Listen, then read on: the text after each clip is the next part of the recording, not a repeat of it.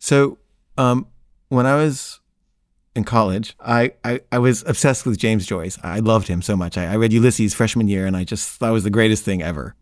And there was a woman who taught there. Her name was Mary Reynolds, and she was a Joyce scholar.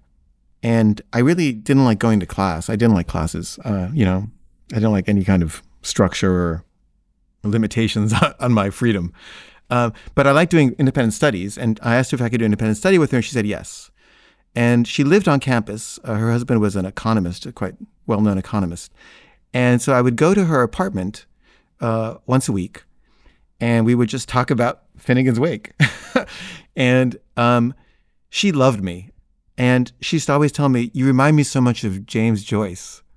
And it meant so much to me that she would say this because most most teachers did not like me, and uh, and she really did. And I felt like she could really see me and see my potential. And she was so affirming. And she she had bought James Joyce's slippers at an auction, and she would let me wear them during our sessions.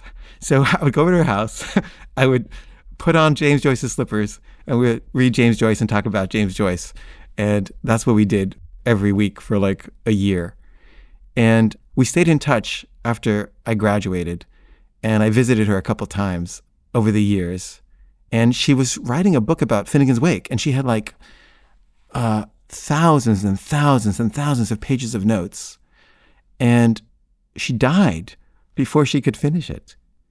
And I don't know, I just was, I don't know, I just felt like you should really do stuff before you die, if you can.